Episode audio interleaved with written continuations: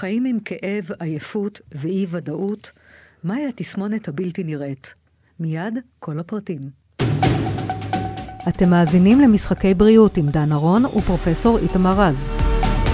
כולם יודעים שבבריאות לא משחקים, אבל יש כאלה שכן.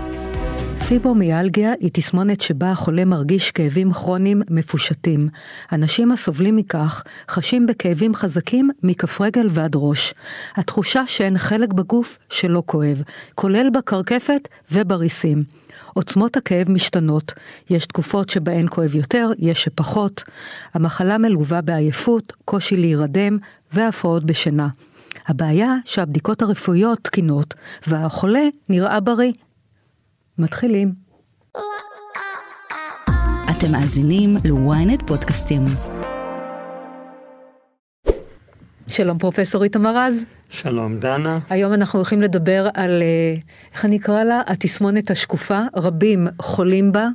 מאוד מאוד קשה לאבחן אותה, כי רוב האנשים נראים בריאים לחלוטין, הבדיקות שלהם, שלהם תקינות לחלוטין, ובכל זאת אין עצם בגוף שלא כואבת להם. נכון, אני, אני חושב שגם פיברומיאלגיה, ואנחנו נשמע את זה תכף מהמומחה שאיתנו, אה, פרופסור דן בוסקילה, אני חושב שזו תסמונת שיכולה לעיתים לערב יותר את העייפות וחולשה וחוסר אנרגיה. זו תסמונת רחבה מאוד, זה לא רק תסמונת של כאבים. יש כאלה שהמרכיב העיקרי הוא כאב, יש כאלה שהמרכיב העיקרי הוא עייפות וחולשה, יש כאלה שיש להם מרכיבים אחרים שמזכירים חסר אנדוקרינולוגי, גם על זה אנחנו נוכל לשמוע. אה, השאלה היא... הראשונה, מה גורם לה, אנחנו תכף נשמע את זה, הדבר השני הוא איך מאבחנים אותה, איך רופא המשפחה או הרופא הפנימי יכול לאבחן אותה, וכמובן שאלת השאלות, אה, מה עושים? מה עושים על מנת להקל על המטופל, ואת כל זה אנחנו נשמע מפרופסור דן בוסקילה. הבאנו חיזוק, שחקן ו... חיזוק מהמובילים. אז איש uh, מספר אחת בתחום הזה בישראל בעיניי. פרופסור דן בוסקילה, מומחה לרפואה פנימית וראומטולוגיה, אוניברסיטת בן גוריון. שלום. קודם כל תודה רבה שבאת אלינו. אז בוא נדבר על התסמונת הזאת. קודם כל, למה היא תסמונת ולא מחלה? כשאנחנו מדברים על מחלה, אנחנו בעצם יודעים מה גורם לה. חיידק או איזשהו פתוגן שאנחנו מכירים. תסמונת זה בעצם איגור, איסוף של סימפטומים שבאים בשכיחות מסוימת בחולה מסוים, אבל הם לא מתגבשים לכדי מחלה שאנחנו יודעים מה הסיבה לה. ולכן אנחנו קוראים לזה תסמונת או סינדרום באנגלית. Mm-hmm. התסמונת הזאת היא תסמונת שבה יש שיבוש של מנגנוני הכאב, mm-hmm. במובן של העצמה של הכאבים. יש מנגנון שנקרא ריגוש יתר של מערכת העצבים המרכזית. אפשר להוכיח את זה על ידי MRI פונקציונלי, זה לא דבר דמיוני. זאת אומרת, יש עבודות מאוד מאוד מתוחכמות שמראות את זה.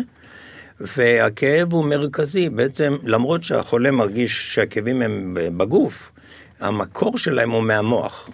אבל מהמוח לא במובן שלפעמים רופאים אומרים לחולים זה הכל בראש שלך. כשהם אומרים הכל בראש שלך, הם, הם אומרים, מרמזים אולי שהוא ממציא את זה. או ממציא, זה, או פסיכוסומטי. זה אומנם בראש שלו, mm. בראש שלה, אני בכוונה אומר שלה, כי רוב כן. החולים הם חולות, אבל זה שיבוש של מנגנוני הכאב במוח המרכזי. אבל יש לי שתי שאלות בעניין הזה. יש פיברומיאלגיה שבה המרכיב העיקרי, כמו שאמרתי מקודם, היא עייפות וחולשה והפרעה בשינה ואולי לפעמים דכדוך ופחות כאב, זה דבר אחד. והשאלה אם זה נכון, או כי השם מדבר על כאב בשרירים. אתה צודק במאה אחוז, זה מעניין, זאת הבחנה שלא הרבה רופאים עושים אותה. כשאנחנו אומרים פיברומיאלגיה, אנחנו מדברים בעצם על קבוצה של חולים עם תת קבוצות שונות. בקבוצה אחת בולטת יותר עייפות, בשנייה בולטת יותר הכאב, בקבוצה אחת יש מרכיבים נפשיים, בקבוצה השנייה אין. אה, דרך אגב, זאת אחת הבעיות שעד שאנחנו לא אה, נסווג בעתיד את הסל הגדול הזה לתת קבוצות, גם לא נוכל למצוא תרופות ספציפיות, יהודיות, יהודיות כי כן. אנחנו רוצים קודם כל לסווג. אותו דבר קרה למשל במחלה שנקראת לופוס.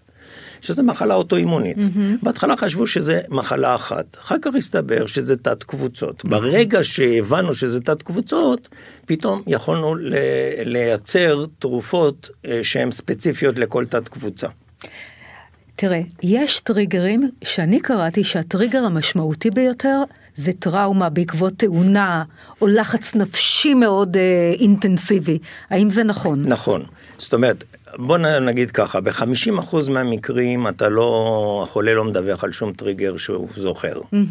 אבל ב-50% ואולי יותר קצת מהמקרים, יש טריגר שזה בעיקר טראומה גופנית, תאונת דרכים, תאונת עבודה, ניתוח מסובך וכולי, או טראומה נפשית, שיכולה להיות או אקוטית, כמו פוסט טראומה למשל, או משהו כזה, או טראומה מתמשכת כרונית.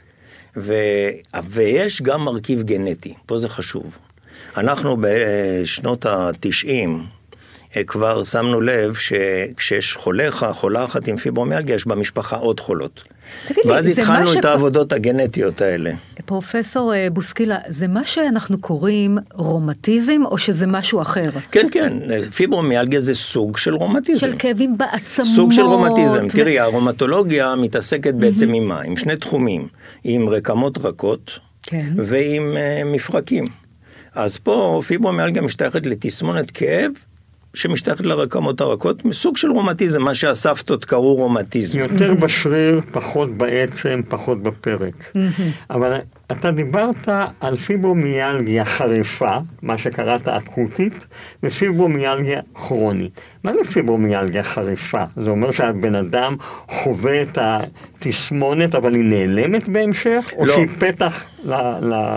לא, לא, לצערנו, לצערנו אה, אה, אין לנו היום טיפול שמרפא את התסמונת הזאת, ומרגע שיש שיבוש של מנגנוני הכאב במוח, זה בלתי הפיך.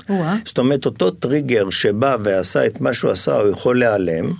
אבל הבעיה קיימת. אני חושב שבאנלוגיה לסכרת, נכון? כן. כשיש טריגר שגרם, סטרס, שגרם לסכרת, נכון. גם אם אתה מרגיע אחר כך את הבן אדם, הסכרת מה, נשארה. יצאת לדרך, זאת אומרת, הרכבת יצאה לדרך. בדיוק. אז אותו דבר גם פה. עכשיו, המוח, אני תמיד אוהב להגיד, הוא מאוד נקמני ונותר.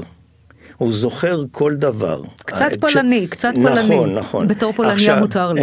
נכון. כן. אה, למשל, יש, יש המון עבודות שמראות שאפילו חוויות אה, לא נעימות, אה, התעללות, בגיל ילדות, יותר שכיחות בחולי פיברומיאלגיה. זאת אומרת, המוח לא שוכח אף פעם שום דבר. בוא ומרגע שהתגבשו הכאבים, קשה מאוד להיפטר כן. בוא. נלך אחורה. איך אתה, אני אני רופא פנימי, והרבה פעמים קשה לי לאבחן פיברומיאלגיה. קודם כל צריך ללחוץ על אה, אה, 18 או 27 אזורים ולמצוא מספר מסוים. זה קצת מורכב. איך, איך עושים את ההבחנה? אם קודם כל זה הבחנה כתוצאה מזה שאתה לא מוצא הסברים אחרים לתופעה, איפה משחקת האנדוקרינולוגיה פה? כי טוענים שיש פה הפרעה אנדוקרינולוגית, בין שזה בתיירואיד, בין שזה באדרנל. איך אתה עושה הבחנה שלאדם יש פיברומיאלגיה? תראה, בניגוד למה שחושבים, ההבחנה של פיברומיאלגיה קלה מאוד. למי שיודע לאבחן פיברומיאלגיה, לוקח שלוש דקות לאבחן פיברומיאלגיה. איך? ברגע שהחולה נכנסת ואומרת, כואב לי בכל הגוף ואני מרגישה בשפעת תמידית, אתה יודע שיש לה פיברומיאלגיה. עכשיו, הנקודות שאתה ציינת, הם היו בקריטריונים הישנים, כיום יש קריטריונים שבכלל לא מחייבים לבדוק את החולה. והם נובעים מההבנה שפרופסור רז הזכיר מקודם. בהתחלה חשבו שזה תסמונת כאב, אז היה צריך כאבים ונקודות רגישות. פתאום אמרו, רק רגע, אבל יש גם עייפות, יש בעיות קוגניטיביות, יש שינה, ואז הקריטריונים החדשים מ-2016, בכלל אתה לא בודק את החולה. אני ממשיך לבדוק, כי אתה יודע, זה... מתוך הרגל. מתוך הרגל. אבל uh, אתה יכול להם לאבחן את זה גם בלי זה. עכשיו, בניגוד למה שחושבים, ההבחנה היא לא כל כך מסובכת. הסיפור הוא טיפוסי, לא צריך לעשות ים של בדיקות. צריך לעשות בדיקות מאוד מאוד מינימליות. ספירת דם, כימיה, כדי לשלול סיבות אה, מרכזיות לחולי. ברגע ששללת, אה, לא מצאת שום מחלה אנדוקרינולוגית, לא מצאת שום הפרעה באלקטרוליטים. ב- ב- למה עושים את ספירת הדם בהקשר הזה? ספירת דם זה לראות שאין אנמיה, שאין חוסר דם. חוסר דם. כל אבל- הדברים האלה עושים את החולשה ואת העייפות. אבל פה חשוב, פה חשוב כן. להדגיש משהו. פיברומיאלגיה יכולה לעמוד בפני עצמה, או להתלוות למגוון מחלות אחרות. זאת אומרת, זה שאתה מוצא מחלה אחרת אצל אותו חולה, לא אומרת שאין לו פיברומיאלגיה. יש לו פיברומיאלגיה שמתלווה למחלה אחרת. ויש עוד דבר אחד, יש טעות נפוצה בין רופאים שאומרים שהאבחון של פיברומיאלגיה הוא על דרך השלילה. וזה לא נכון. הפיברומיאלגיה, ההבחנה שלה היא לפי קריטריונים מובנים, שקיימים. כאבים מפושטים, עייפות, שינה לא טובה, איזה סקאלה שאנחנו לא נפרט אותה עכשיו, אבל שאתה מאבחן. כל המטרה של הבדיקות האלה הם רק כדי אה, לראות שאין עוד סיבה נוספת לדברים האלה. שניתנת לתיקון. בדיוק. למשל, עכשיו- חוסר ויטמינים, אתה יכול לתת ויטמינים, חוסר ברזל, אתה יכול לתת ברזל. עכשיו. אולי זה המקום גם להגיד שלמעשה כשאני אומר שפיברומיאלגיה היא תסמונת שהיא נובעת משיבוש של מנגנוני כאב אביסות במוח, במוח, כן. והיא מאוד, אה, בוא נגיד, יש לה השקות עם מיגרנה וכולי. היא למעשה הייתה יש לה השקות עם מיגרנה? כן, בוודאי. 30% מחולי פיברומיאלגיה יש להם מיגרנה והפוך. אנחנו עשינו עבודה שהראינו ש-30% מחולי מיגרנה יש להם פיברומיאלגיה. אז למעשה התסמונת הזאת צריכה להיות שייכת לנוירולוגים. יש סיבה שהיא נחתה במגרש של הרומטולוגים, משום שפיברומיאלגיה מאוד שכיחה במחלות רומטולוגיות. אני אסביר משהו. למשל, פיברומיאלגיה השכיחות באוכלוסייה הכללית היא 2-3 אחוז. אבל פיברומיאלגיה בלופוס זה 30 אחוז. ברומטואיד ארטריטיס, דלקת מפרקים, זה יכול להגיע ל-40 אחוז. זאת אומרת... באוכלוסייה אתה אומר בגילאים של?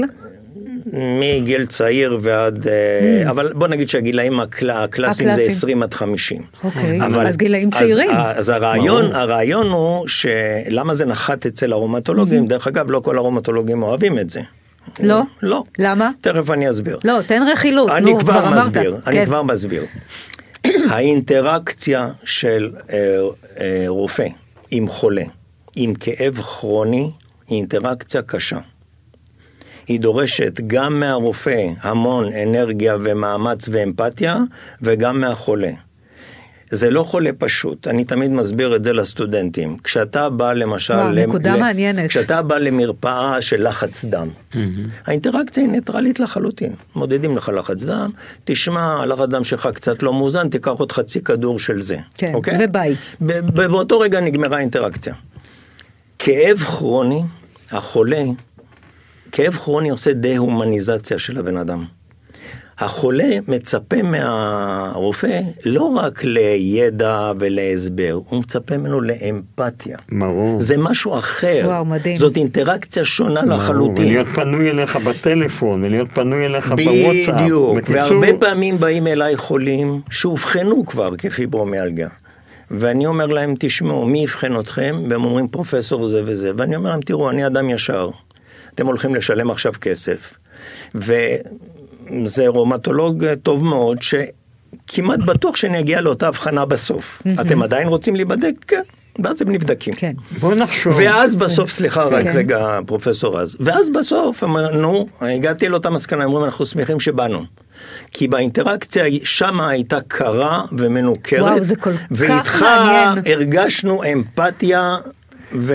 אתה יודע למה זה מעניין וזה מקסים מה שאמרת אה, פרופסור בוסקילה? כי אני ופרופסור רז כל הזמן מדברים על ה... האם, קודם כל, האם יש דבר כזה שנקרא אינטליגנציה בריאותית ויש? כמה חשוב האינטראקציה בין חולה לרופא, בטח בדברים כאלה שהם כרוניים והם קצת dead end, כי אין בדיוק פתרון, הם כל הזמן חשים כאב, זה לא שיש בסוף איזושהי שורה תחתונה, לא, כמה זה ש- חשוב התמיכה נכון. הרגשית והנפשית, ושאתה סומך עליו ויש לך אוזן קשבת, נכון. וזה מדהים מה שאתה אומר, ואני שמחה שאתה כזה, באמת. הבעיה, הבעיה כשאתה, תראו, כל מטופל שמגיע לרופא, אחד הדברים המ- המדהימים ברפואה, יכול להיכנס אליך מטופל בדיכאון, ואם אתה יודע איך לדבר איתו, וברוב המקרים הדיכאון לא מוצדק, תוך חמש עשר דקות הוא יוצא מאושר. אתה מרומם את רוחו, נותן לו מרומם את רוח רוחו, גבית. מעצים אתה- אותו מעצים ונותן לו. את העובדות, כן. אתה לא נותן לו דברים לא נכונים. לא מטשטש אותו ומשלה. אתה מנתק אותו קצת מהגוגל ונותן לו את עובדות החיים. אוקיי. אבל ברגע שמדובר בבעיה כרונית, אתה צריך הרבה כוחות נפש כדי להמשיך ולטפל באדם הזה לאורך זמן. נכון. לענות לו לוואטסאפים, לענות לו לטלפון, לקבל את הביקורות, לקבל את העובדה המון שהוא לא אנרגיה, מגיב. המון אנרגיה. אבל אני רוצה לשאול את השאלה העיקרית. קודם כל, למדתי ממך הרבה מאוד. תודה. ואני מקווה שרפואת המשפחה תלמד ממך הרבה מאוד, ובוודאי המטופלים. אז מה עושים? אני, אני בעצם מסתכל על התסמונת כתסמונת לפחות כרגע כפולה. אתה אומר זה הרבה יותר מכפול. בואו נתחיל בכאב. איך אנחנו מתגברים על הכאב של המטופל? איך אנחנו מתגברים על הכאב בלי לגרום לו להתמכר לתרופות שיכולות לגרום לו ואני להתמכר? רוצה להוסיף עליך, פרופסור רז, אה, יש לי חברה, שאתה גם מכיר אותה, היא חברה שלנו, יהודית, והיא מרשה לי להגיד את שמה, אה, שהיא אומרת שיש לה פיברומיאלגיה, בערב הכאב מתגבר, יש איזה ממש, אה, זה ממש סכמה, ביום פחות, בערב היא מגיעה הביתה, כאבים נוראים, מיגרנה, פיצוצים, שאי אפשר להדליק אור אפילו, אה, ולכ... ואין פתרון. צריך לזכור דבר אחד, האויב מספר אחד של חולי הפיברומיאלגיה זה השכנה. כי מהשכנה הוא שומע שזה נורא, ואתה שוכב במיטה ומגיע לריתוק ונהיה משותק, וזה לא נכון. 70 אחוז מכלל חולי הפיברומיאלגיה, אחרי שאתה מטפל בהם ומסביר להם וכולי וכולי, הם חיים חיים סבירים, עם אדפטציות, עם, עם התאמות. אז הוא לא יהיה בנינג'ה, אז הוא יעבוד בתפקיד משרדי וכולי וכולי. אבל יש בהחלט את ה-20-25 אחוז הקשים. לצערנו אין לנו טיפולים יעילים דיים וצריך לחפש כל הזמן. אני הולך להגיד משהו שיישמע מהפכני במרכאות. יאללה, מהפכני אנחנו רופא, אוהבים. רופא שיגיד שיש משהו יותר חשוב מתרופות. הדבר הכי חשוב בפיברומיאלגיה זה להעלות את הכושר האירובי. עכשיו יש פה מעגל כזה... לעשות ספורט בעצם. הליכה או שחייה. עכשיו, יש פה מעגל כזה. חולה אומרת לך, איך אני יכול לעשות זה? כואב לי כל הזמן, אני עייפה. אני עייפה, אני לא ישנה טוב, כואב לי. אבל אם לא שוברים את המעגל הזה, אי אפשר. אז המילה החסרה פה זה מדורגת. לעשות הכל בצורה מדורגת, וזה הטיפול הכי הכי חשוב. בלי זה שום תרופה לא תעזור. אני מתבדח איתם, אני אומר להם, כולל אורניום מאושר, לא יעזור לכם. אז זה דבר ראשון שאנחנו מציעים. כלומר, גם אם כואבות, כואבים לך כל השרירים, לעשות, תעשי. אבל בצורה ולקחת- מדורגת כן. ומתונה, לא אוקיי. בטירוף. טוב. הידרותרפיה, הידרותרפיה זה פיזיותרפיה בבריכה, עוזרת לחולים האלה. חמי מרפא, אנחנו חוזרים לתקופה של הרומאים. הרומאים הרי ידעו שלרומטיזם, חמי מרפא זה טוב. איפה יש חמי מרפא חוץ מבים ים המלח המתייבש? המלח, כנרת המתייבש. אה, וכולי אה, וכולי. בכנרת יש, כן. אבל אז חמי מרפא יכולים לעזור. אה, מה, כל. המים הגופרית האלה וזה, כן, זה עוזר? טאי אוקיי. צ'י. טאי צ'י? יש עבודה היום בעיתון, שאני לא יודע, כנראה שלפרופסור רז יש מאמר שם, לי אין מאמר שם, New England Journal of Medicine. זה, ה... זה הרגע שפרופסור רז קרץ לפרופסור זה בוסקילה התנ"ך, שיש לו. זה התנ"ך כן. של הרפואה, נכון? כן. ושם יש מאמר על טאי-צ'י בפיברומיאלגיה, אז אני שולח אותם לטאי-צ'י. CBT, טיפול קוגניטיבי התנהגותי, אני שולח אותם גם לזה. ועכשיו הגענו לתרופות. יש שלוש תרופות, בלי להזכיר את שמם. אני לא כן. מזכיר, חס ושלום. רק קבוצות. יש שלוש כן. תרופות מקבוצות ש... אה, תרופות אנטי-דיכאוני- אנטי-דיכאוניות ואנטי-אפילפטיות שמשמשות גם לכאב. פה צריך להיזהר, אני פותח סוגריים. החולה באה אליך כשכולם אמרו לה שאין לה, שאין לה כלום והיא משוגעת. כן. ואז היא באה אליך, ואתה נותן לה תרופה שהיא הולכת הביתה, ואז היא נכנסת כמובן לשכנה לשתות תה עם נאנה, כן. והשכנה אומרת לה, "את- את- גם הוא חושב שאת משוגעת, כי התרופה הזאת, היא תרופה הדודה שלי פסיכיאטרית, לוקחת כאילו. אותה כן. מפסיכיאטר. כן. לכן פה אני נכנס עוד לד- לעוד מחלה לפעמים של הגילדה שלנו, שלא מסבירה לחולה. אתה חייב להסביר לחולה, אמנם התרופה במקור הומצאה לזה וזה, אבל היא תרופה שמשמשת גם לכאבים. תרופות, רגע. כי אם לא הסברת את זה, הפסדת את רגע, החולה. אני רוצה להעלות עוד דבר. כן. אתה דיברת על פעילות גופנית. כן. מה עושה פעילות גופנית? היא מעלה סרוטונין. נכון. וזה חלק מההשפעה במוח. נכון. מה עושות התרופות שאתה הזכרת כרגע? חלקן. חלקן הן תרופות נגד אפילפסיה, שמרגיעות מאוד כאב של סיבים קטנים, וחלקן הן תרופות שמעלות את הסרוטונין וגם במוח. נוריפנפרין, הדור החדש מעלה סרוטונין ונוריפנפרין, נכון, זה נקרא SNRIs, ולכן הם עוד יותר יעילים. אז עכשיו, כדורים אנטי דיכאוניים יכולים לסייע ל... כן. מסוימים, מסוימים, שיש אנחנו כרגע להם, לא יכולים שיש להגיד להם תרופות. אפקט, אה, וזה לא בגלל שאתה חושב שהחולה הוא משוגע. לא קשור אין- למשוגע. אין לא, כן. כי, קשר. כי החולה, אתה אם לא הסברת את זה לחולה אתה איבדת אותו. אני נכון, מסביר את אתה זה צודק. תמיד. אני, אני חוזר עוד פעם כן. לאמון שנוצר פה. האינטראקציה עם החולה היא מאוד מאוד עדינה. ואתה צריך לבנות את האמון שלה. ברור. ואם היא יצאה, ואת יודעת מה, והיא קוראים... אומרת, מה, הוא חושב לא, תרופה קוראים, פסיכיאטרית, קוראים אז היא לא בארץ תאמין. דברים שאם היו קוראים בארצות הברית, היו מכניסים מישהו לכלא. למשל, יש לי חולות עם המלצה לתרופה כן. מסוימת. הסברתי לחולה הכל, זה לא עזר, היא באה לבית מרקחת, והרוקח אומר לה ליד 14 אנשים שמה, את יודעת שהרופא חושב שיש לך בעיה פסיכיאטרית, כי זו תרופה פסיכיאטרית. זה- אגב, התרופה שעליה אתה מדבר, עזרה ליהודית שלנו, ויש לה הקלה עצומה אוקיי. בבקשה. ברור. איזה תרופות נוספות? אז זה התרופות בעצם שעוזרות. מה עם תרופות נגד כאב? תרופות נגד כאב אפשר להשתמש, אבל זה חשוב מאוד מה שהעלית, לא נרקוטיקה. לא נרקות. מסתבר שנרקוטיקה לא רק שלא עוזרת לכאבים של פיברומיאלגיה, אלא רק עושה, אני לא, לא מחמירה, אלא רק עושה אה, תופעות לוואי והתמכרות. אז זה טעות לתת נרקוטיקה לחולים עם אה, פיברומיאלגיה. אה, קנאביס, אה, יש המון התלהבות מקנאביס, יש לובינג מאוד חזק לקנאביס. אין עבודות מוצקות כיום שמוכיחות שקנאביס אה, מאוד עוזר. אבל יש לי בהחלט חולות שזה עוזר להם. מעניין שדווקא לשינה. יותר מאשר לכאבים. כן. יש חולות שזרקו את זה ביום השני כי זה עשה להם תופעות לוואי. כן. אז פה מאוד חשוב גם להסביר לחולים שקנאביס זה לא חזות הכל. אבל אני רוצה להגיד עוד שני דברים.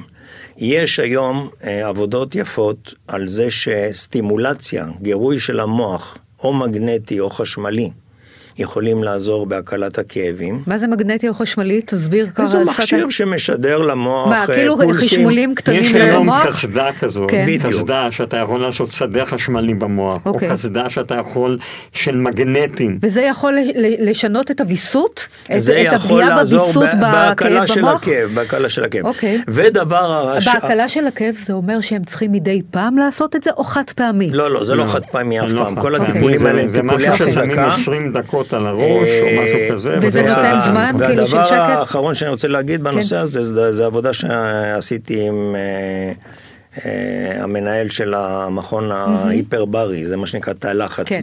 בלשון עממית, כן. באסף הרופא, והראינו שטיפול בתא לחץ... שי אפרתי. נכון. הוא היה אצלנו, כן. והראינו שהוא דיבר גם על זה, כן. על כן. טיפול בפיברומיאלגיה בתא לחץ? לא.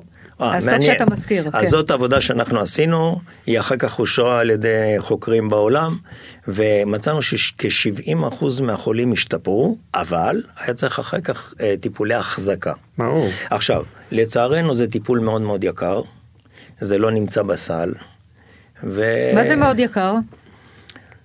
זה יכול עשרות זה על- פודקאסט, עשרות אלפי שקלים. עשרות אה, על- עשרות אלפי עשרות שקלים? אלפי אנחנו שקלים. מדברים, אנחנו מדברים על, אה, על אה, טיפול שזה 60 טיפולים רצופים.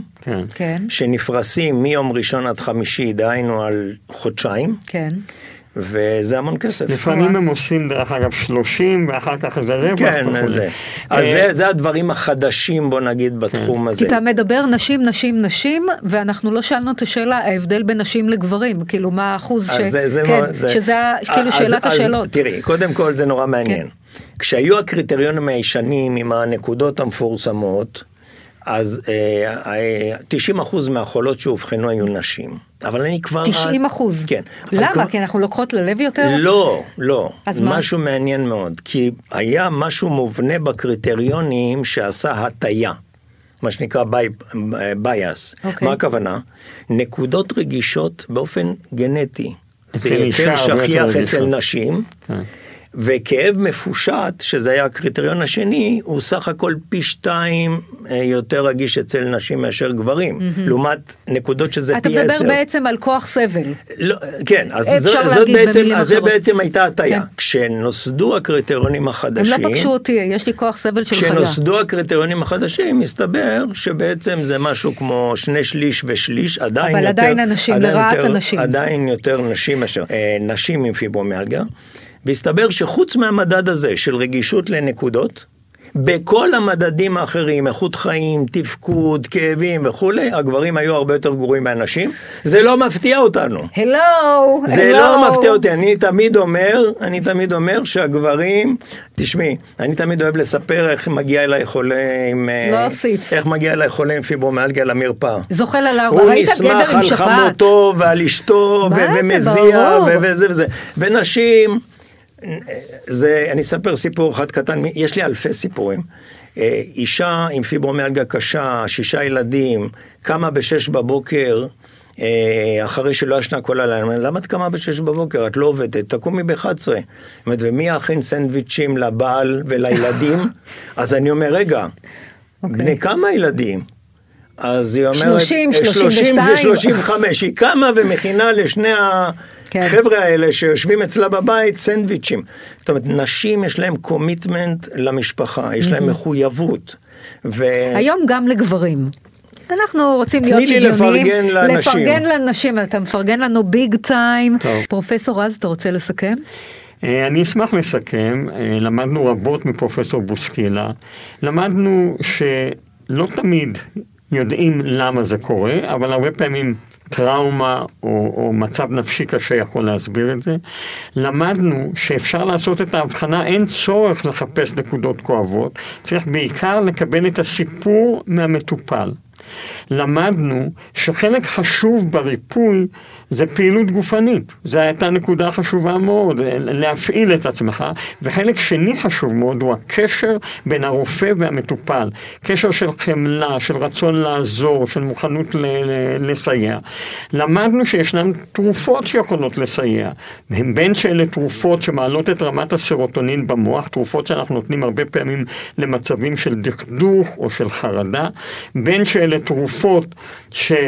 מיועדות לאפילפסיה, אבל עוזרות הרבה מאוד.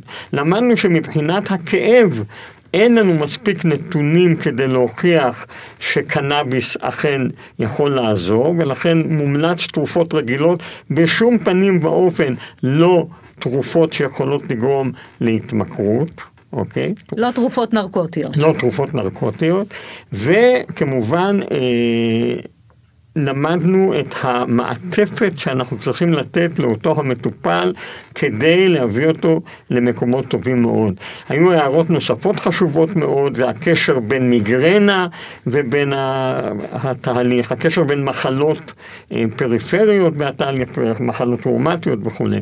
אה, תודה רבה פרופסור בוסקילה, אה, תודה רבה דנה. תודה רבה לך פרופסור רז, תודה רבה לך פרופסור דן בוסקילה, ונאחל לכולם רק בריאות, ונודה גם לצוות שלנו, למפקח הטכני טל חדיה, לבימאי שלנו גידי ישראלי, למפיקות קשת מאירוביץ' וניצן כהן, ולעורכת אגר כוכבי, תודה רבה. תודה. תודה שהאזנתם למשחקי בריאות עם דן אורון ופרופסור איתמר רז. מדי שבוע מחכים לכם שני פרקים חדשים בוויינט, ואתם מוזמנים ומוזמנות לעקוב אחרינו ולקבל התראות לפני כולם, בספוטיפיי, באפל ובכל אפליקציות הפודקאסטים. ואם אתם כבר שם, נשמח אם גם תדרגו אותנו. נתראה בפודקאסט הבא.